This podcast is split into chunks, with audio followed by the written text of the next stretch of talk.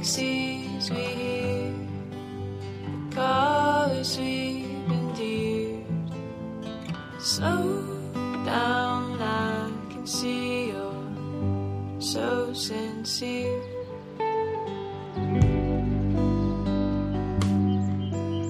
All right, everybody, welcome to. I was going to say another episode, Brianne, but I'm going to say the first episode of season Yes. four. So, uh, Dr. Snodgrass, you get to be the lucky winner of episode number one. I don't know if that's a good thing or, or a scary thing, but it's it's exciting for us. So, um, this is Tell Me This. I am your co-host Carrie Borkowski, and I am once again with my co-host Brianne Roos, and I'm so happy to have the gang back together, Brianne.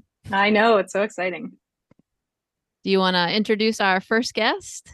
I would love to. So we Awesome. have in front of us on our Zoom screen Reverend Jill Snodgrass, PhD. She's an associate professor of theology at Loyola University, Maryland, which means she is now one of our colleagues. She is a pastoral and practical theologian, a scholar activist, and an ordained minister in the United Church of Christ. Her research focuses on spiritual care and counseling with traditionally marginalized populations.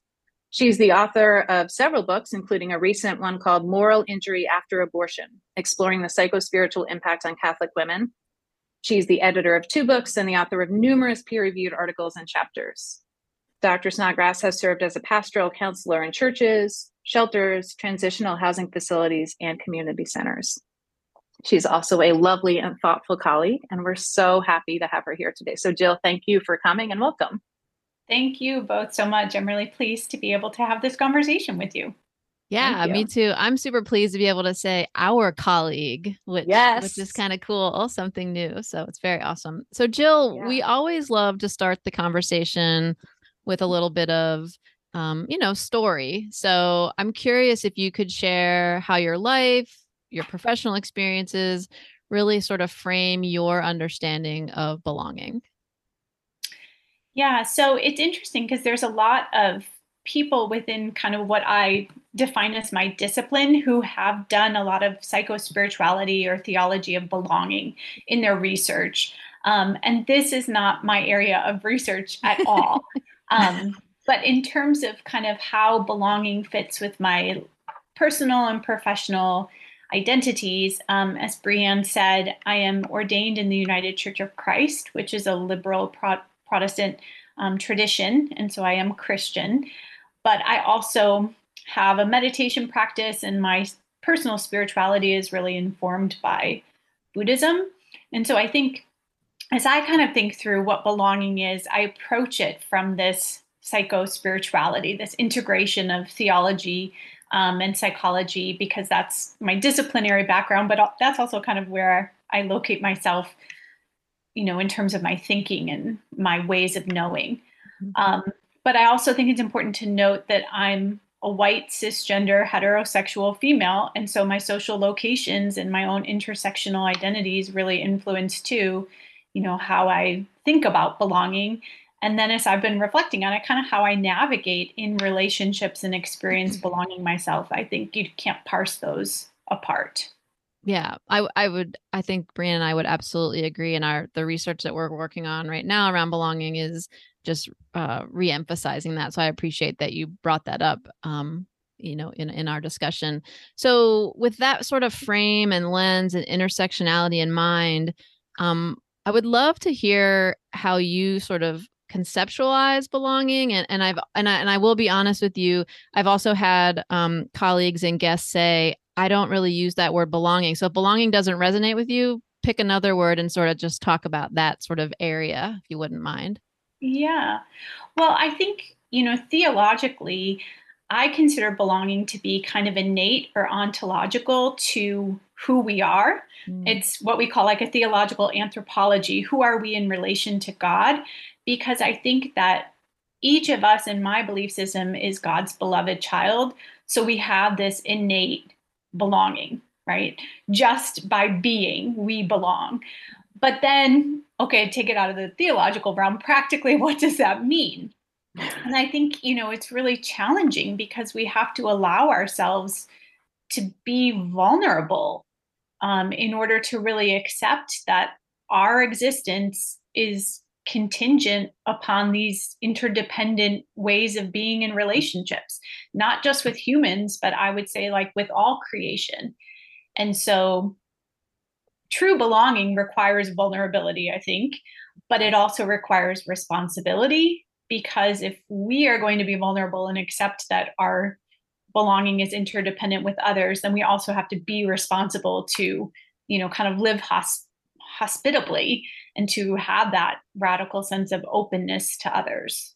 Mm, I love I love that. I just this is why I love having different kinds of people on the podcast, right? I love that you're bringing your your lens, something I hadn't thought about. I wanted to ask you a follow up if if you wouldn't mind.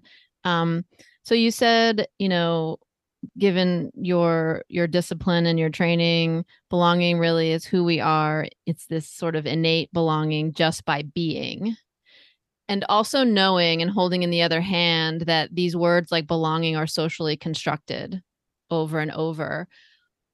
What's your view on and i don't mean this to sound glib i'm i'm being genuinely serious what's the usefulness of a definition like just by being knowing that we are feeling the pressure of the socially constructed belonging word? I'm curious what you would what your response would be to that yeah, I mean, this is something I've been reflecting on since getting the invitation to have this conversation is like, can I sit comfortably in this definition because of my social identities, right? Mm. Is it mm. being a white, cisgender, heterosexual female? You know, we could go on and on with other identities that I have that are generally privileged in society, in my culture and society cultures.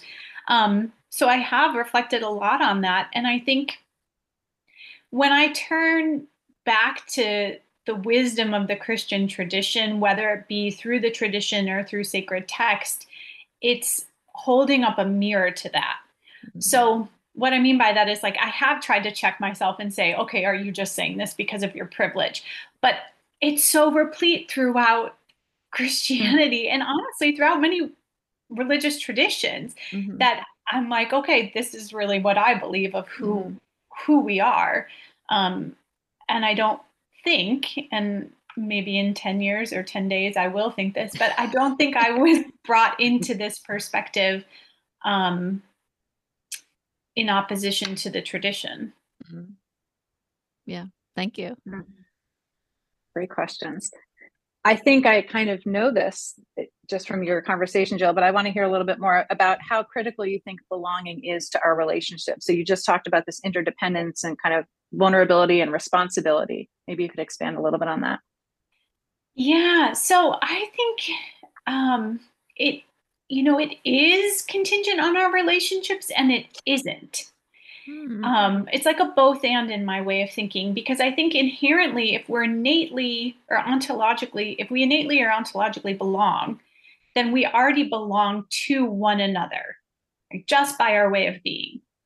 And yet, I think we constantly block that sense of mm-hmm. belonging, that way of being in relationship, but also our access to feeling that.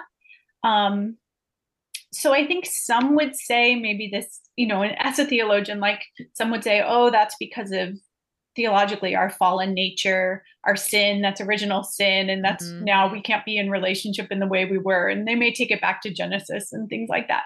But I honestly, I think it's more than that.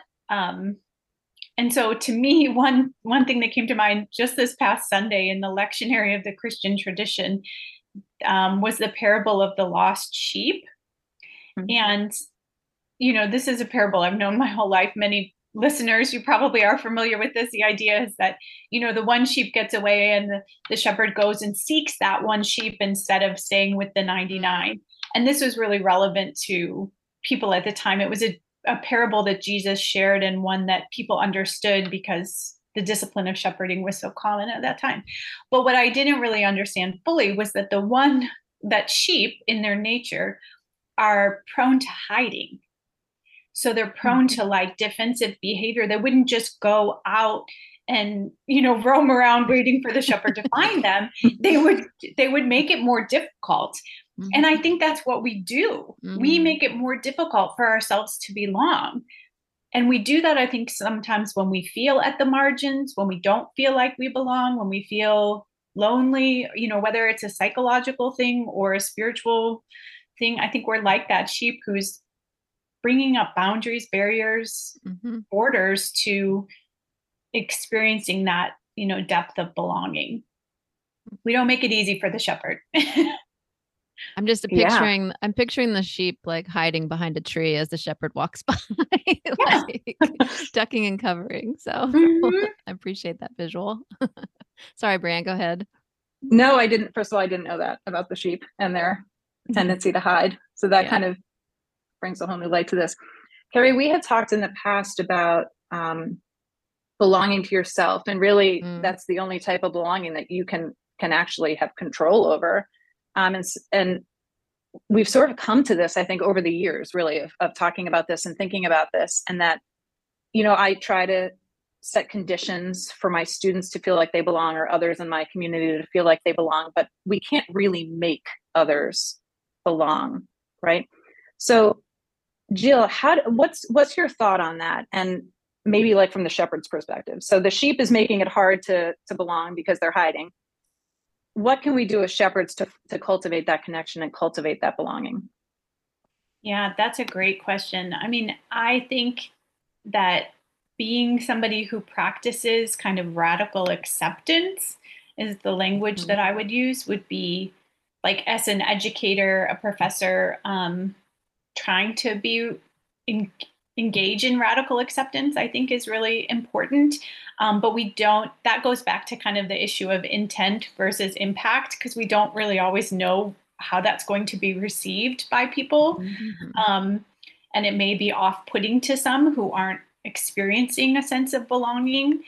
Um, or, you know, just to think in different terms here, sometimes when we try to center the marginalized and make people at the margins feel at the center and feel included and belonging, it's not well received, right? It can be um, another form of kind of discrimination or microaggression in some sense. Mm-hmm. So I try to practice that radical acceptance and inclusion with always as much as I can checking in with people to like say, how is this for you? Mm-hmm. Um, and that in itself has a power differential oftentimes when we think about students or in those kinds of relationships yeah, yeah i love yeah. i love that you mentioned this notion of checking in right because i think as educators and academics the word that came up for me is feedback and we too often in my humble opinion think about feedback as assessment right like we're giving you feedback because we're grading you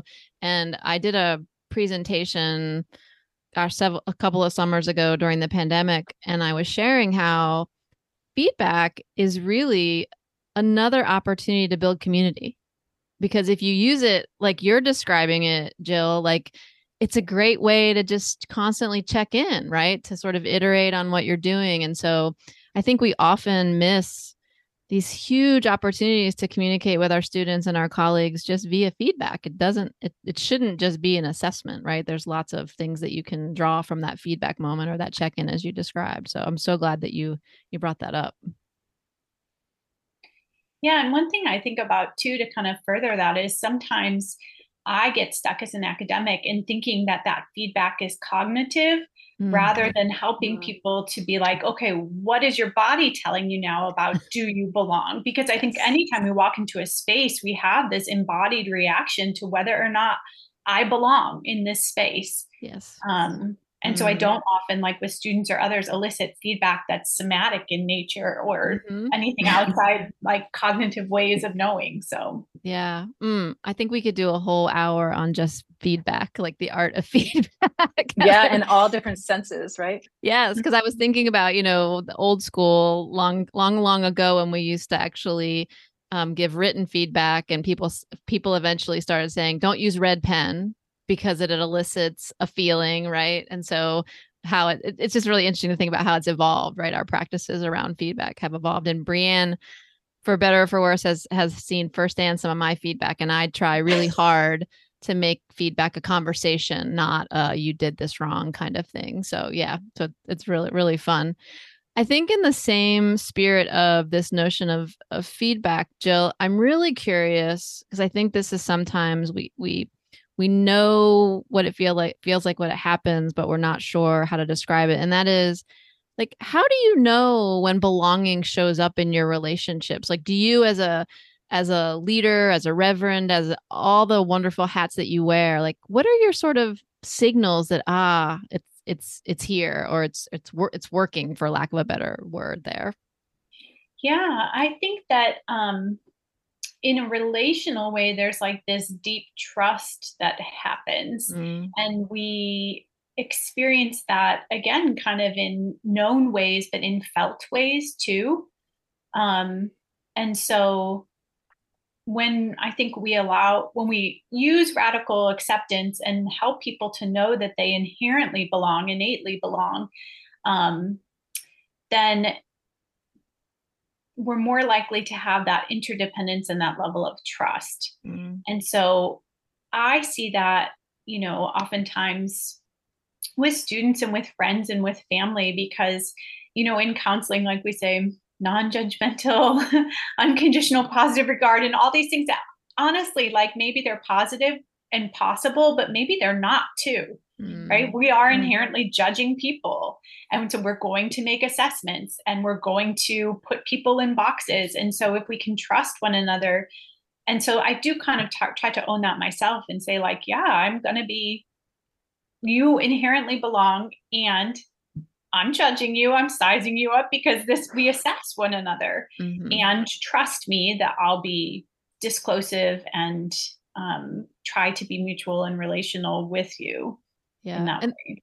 and this this might seem like a really basic question, but again, Brianne and I really try hard in this podcast to to really, I don't know, mince it down into really clear sort of you know being able to apply it immediately right so people can really sort of tangibly understand this so when you say like a deep trust like can you say a little bit more about that like what is it what does it look like in practice like how do you really know I mean I know you can't 100% know but like how do you have signals that we are close to deep trust or we're in that like what does that look like for you yeah, I think in a large group setting, I'm just kind of going back to the classroom. Yeah. I think it's making again that kind of feedback, eliciting the feedback, because oftentimes I make assumptions based on um, the way people comport themselves or the affect on their face and things.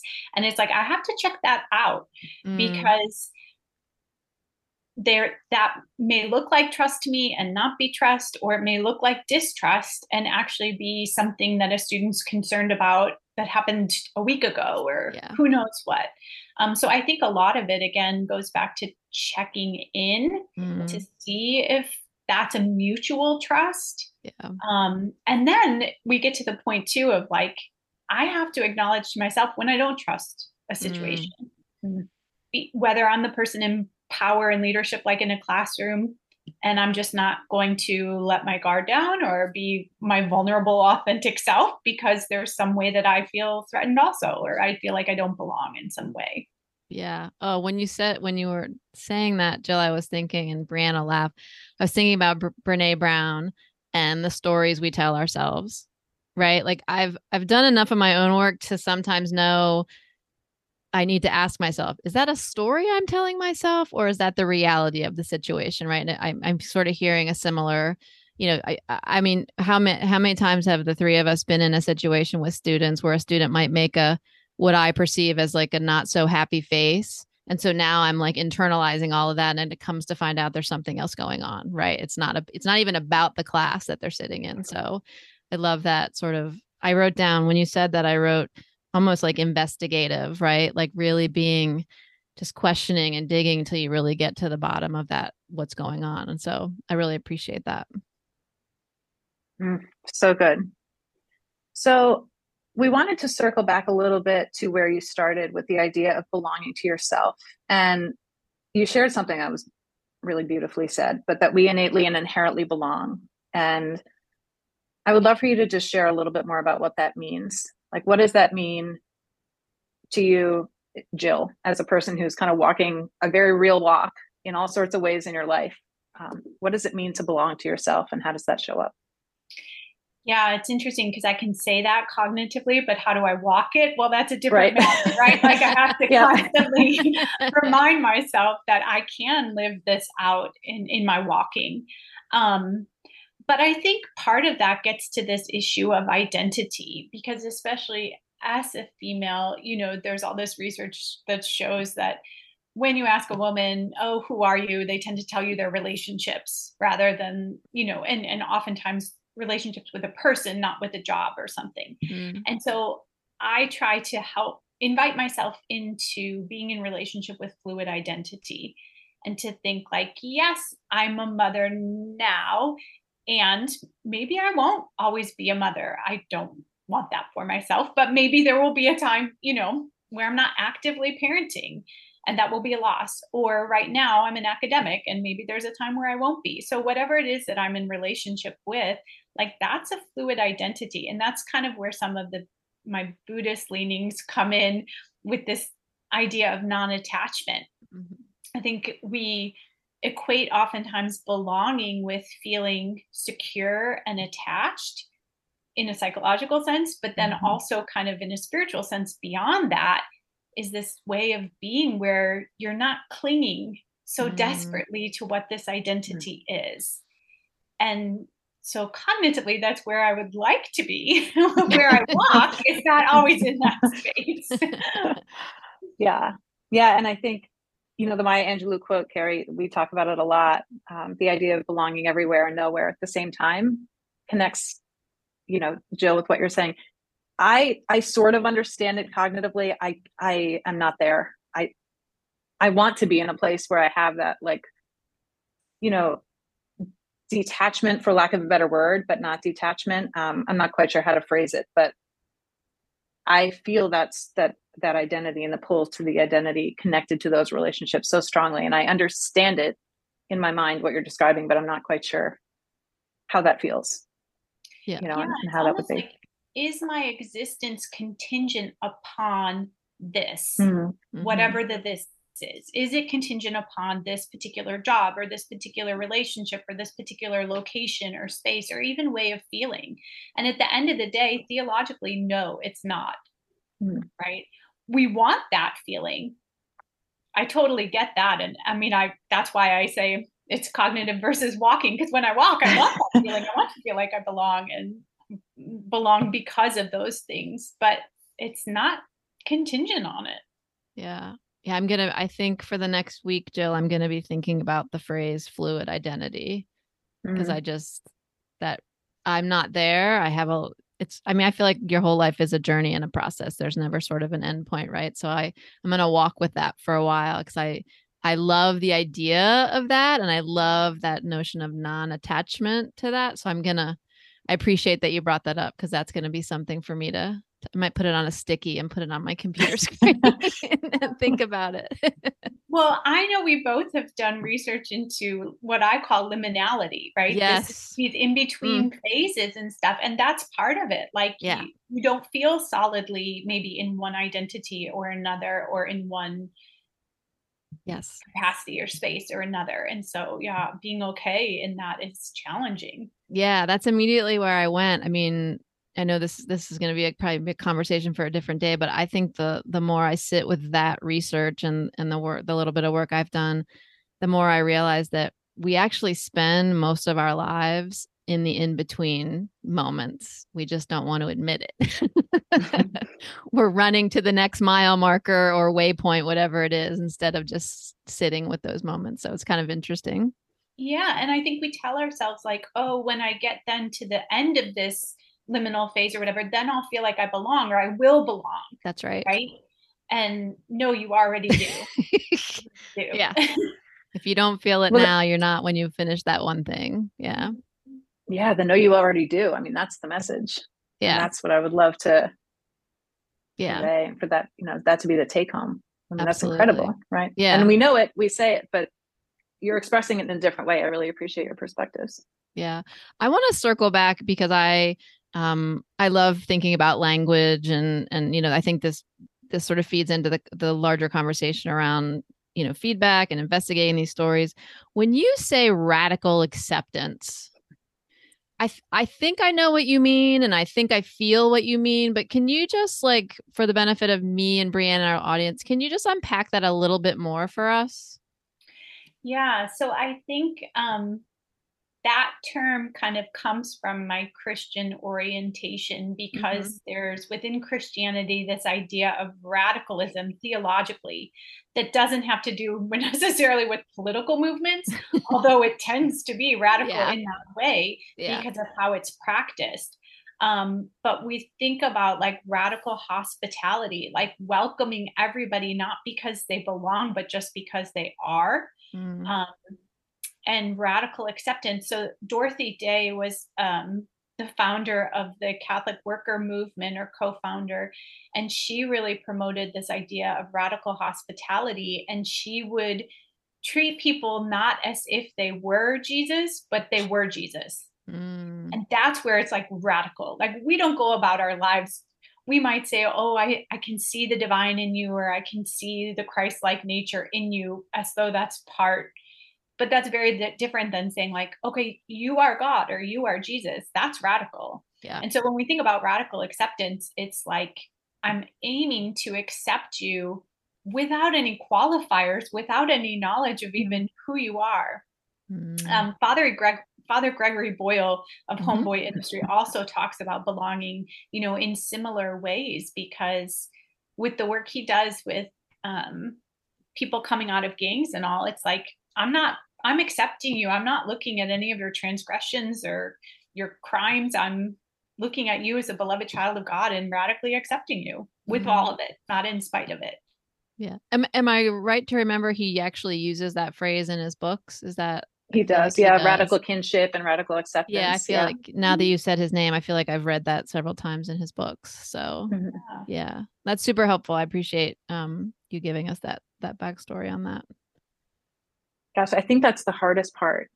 I mean, I just to look at somebody and to just accept them and to love them because they are and to to filter out all of the things that we've been so ingrained to sort of categorize and rate and judge and yeah it's it's an interesting rub of um, something that seems very hard and also also what could be more simple you know and i think the simple isn't easy in that case but yeah, and I mean, it's it's you know. yeah. I think it's interesting because I know we're uh, we're gonna pick your brain a little bit, Jill, about more strategies. I think what's interesting that's also rubbing up against this, and I don't think we talk about this enough in the professional learning literature for faculty and teachers.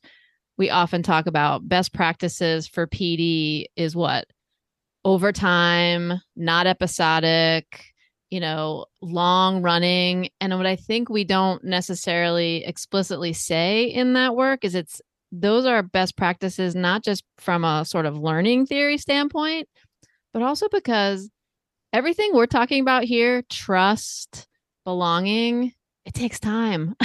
like mm. one one you know break um what do you call them icebreaker you know in one pd is not building belonging right it's so it's so i think there's that other piece that like we're always so crunched for time and we need to stop being crunched for time like we got to like prioritize but anyway that's me getting on my soapbox about intentional about time well it's yeah. a funny paradox though because on the one hand just like Brianne said, like what could be more difficult and more simple? What yep. could take more time and what could just be instantaneous? Yeah because if we actually got to the point of really practicing radical acceptance it would just happen immediately yeah mm-hmm. yeah i i mean there's I think, a lot of unlearning though right yes you know? that's yeah. and that's what it is it's like so we all enter these spaces with a set of luggage right and and that luggage and our experiences and our identities and the socially constructed words we use make it almost unfortunately i would say sometimes next to impossible to just believe that you are radically accepted right?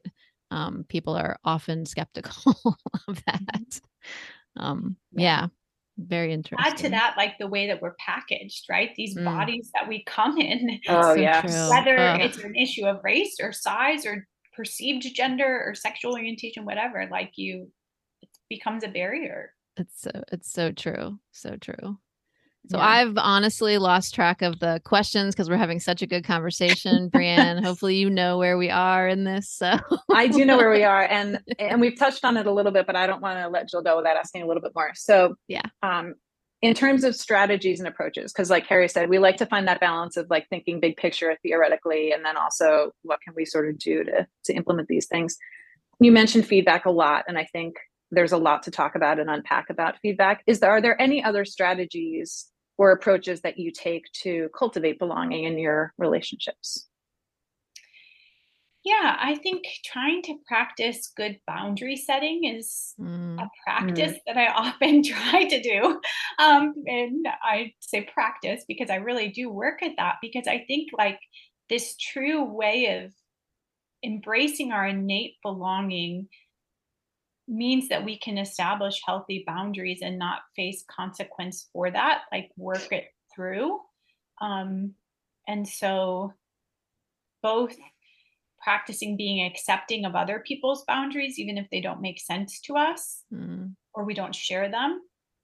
And then also, you know, trying really hard to practice our own. And part of that comes from my background of, you know, some elements of codependence and enmeshment in my family of origin and things that, you know, didn't always support creating healthy boundaries. But I think when you know you truly belong and you are like you belong simply by your being, mm, then it's like okay well what do i need where are my boundaries and how am i going to be in this relationship because i don't have to it takes work and practice but not pleasing you know mm. not people pleasing or some of those things that some of us are i myself are prone Oh to yeah, Oh yeah, Unfortunately. Uh, we're we're all we could all start a support group on that one. I think.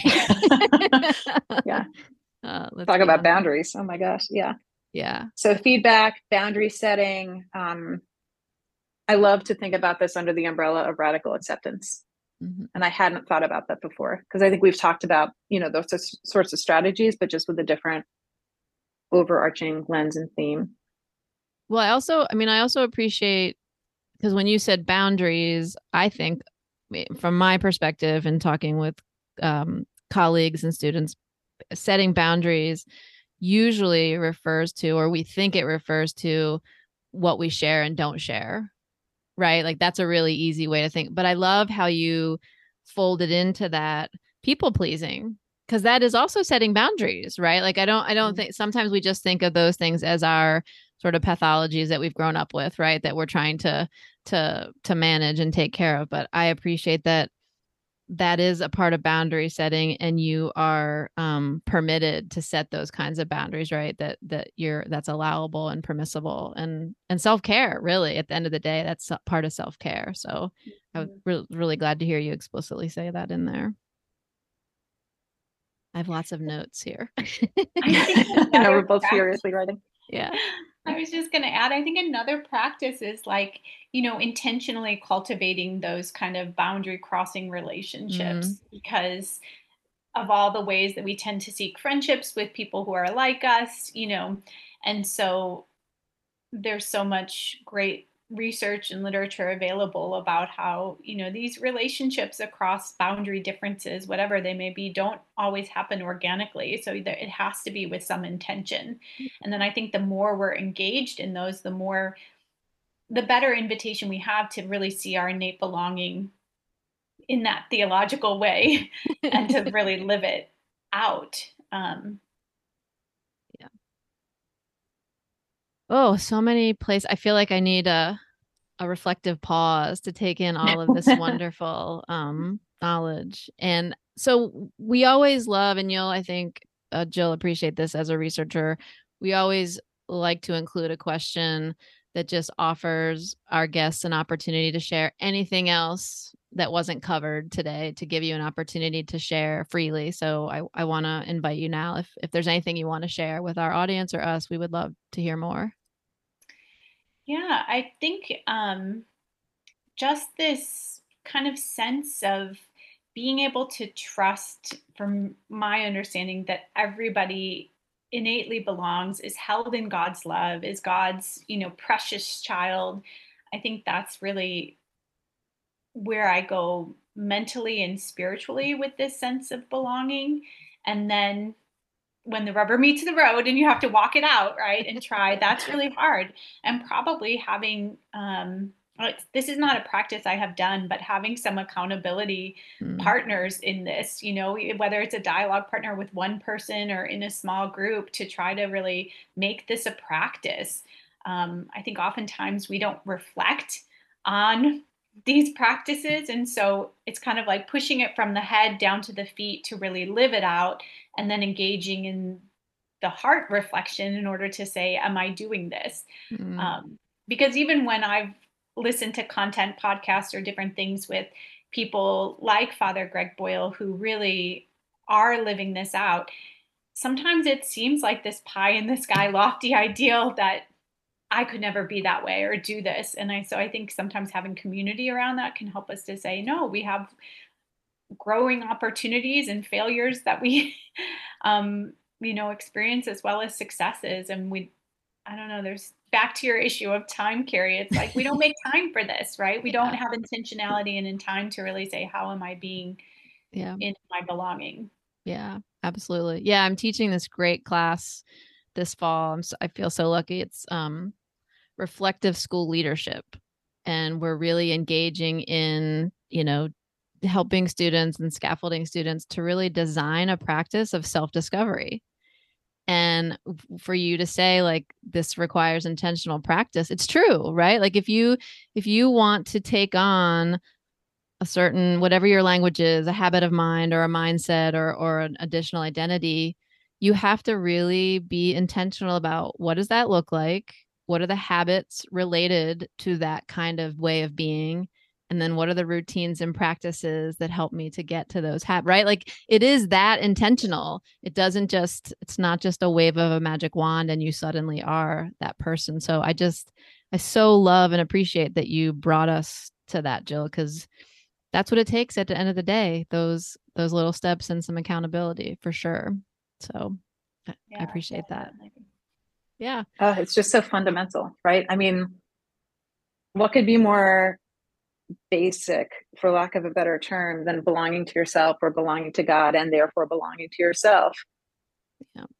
To me, it just has to be first, right? Like it, it goes back to so much of what we've talked about in our classroom practices of establishing that, setting those conditions, trying to engage students in activities that help them to see that that's how we view them, and then moving into the content. Yeah. And this conversation just, I don't know, reinforces the importance of those minutes that we spend on those activities that can feel sometimes like, oh, do I really have to do it today? And the answer is, I think, yes. yes. Um, yeah. Yeah. Yeah. Yeah. And another thing we haven't even talked about, but that I think I haven't read a lot on this is like the belonging aspect to creation. You know, we've talked a lot about like the interdependence that we have with other humans, but if we extrapolate this and really go to the heart of what I think belonging is and say, no, we we are have a sense of belonging with creation and creation belonging to us and their mm-hmm. interdependence mm-hmm. in that way too. And then we're I am very rarely reflective on those practices. Yeah. Yeah. I spent a year living on the Navajo reservation, and that was something that just really opened my eyes. I mean, I had never had any sense of connection to creation, to the earth, and it's so fundamental to their belief system. And it was fascinating and really eye opening. And I, I, my approach changed a little bit, and my lens changed because of that. Um, really was very grounding in sort of what our my cultural upbringing was and in relation to the earth which was not very much connection there at all um, but of course we should you know it's primal like it's the ground we walk on is the place we live so i'm glad you connected that we haven't really talked about that much carrie no we haven't i mean yeah. there's so there's so many you know avenues to explore with this idea that we don't yeah. we often run out of time it made me think and i won't articulate it nearly as beautifully as as she did but i just finished reading the Lightmakers Manifesto. And in the book, she talks about, I think it was Gandhi who said she talks even about the the sort of interconnectedness of understanding that even our gifts and talents, we're sort of the the sort of holders of those gifts. We don't own those, but that they mm-hmm. are given to us and we have a responsibility to take care of them and so it's really it's sort of an interesting again similar i think jill to what you're talking about with nature like even the things that we hold so dearly perhaps they're not even really ours to own. There are uh, you know we're sort of the holder of those to use in the best way we can. So it's it's it's a, it's a it's a theme that keeps coming back in different sort of contexts. So i i love that yeah, and I think, you know, theologically, from a Christian tradition, people would say that's because God gave you those gifts and Mm. talents, right? yeah You're utilizing them, effectuating them to the best you can in this time on earth, but they're not they're not yours in a possessive sense. Yep. And I think that kind of bring comes full circle to this understanding of innate belonging. Like you innately belong because you are God's. And Yeah. your life is here for you to use, you know, t- toward that purpose. Yeah, absolutely. Well, I know I can't speak for Brianne, but I know that this conversation and this experience of being with the two of you is going to be just the sort of jolt and injection of goodness and joy and thoughtfulness that I needed to to move through the rest of the week and probably after that. So I am certain that our audience will feel that. And I think Jill, going back to your your point around accountability partners, I do think that there is um I don't know, just great benefit and love and gifts to being in communion with other people, even just having these kinds of conversations. I feel like there's growth and hope and opportunity and connection. And so hopefully people listening will feel that sense of connection because I know I certainly have today. And so, uh, Jill, Dr. Snodgrass, I want to thank you for being on the podcast and sharing um, so much about your experience and your expertise and your wisdom. It's been an absolute uh, absolute delight. So, um, and Brianne, as always, I appreciate you being here as well. Absolutely. Our pleasure. Yeah, it was Well, fun. Thank you so much, both to Carrie and Brianne, for the opportunity to have a delightful conversation and to reflect on this and to feel, yeah, that sense of instant belonging that we hope for in Absolutely. together like minds and hearts and reflecting on something that's so important to who we are. All right, everybody. Thank you so much for listening to the first episode of season four of Tell Me This. And be well, everybody. Thanks. Under the glaciers of your last year, Sunday searching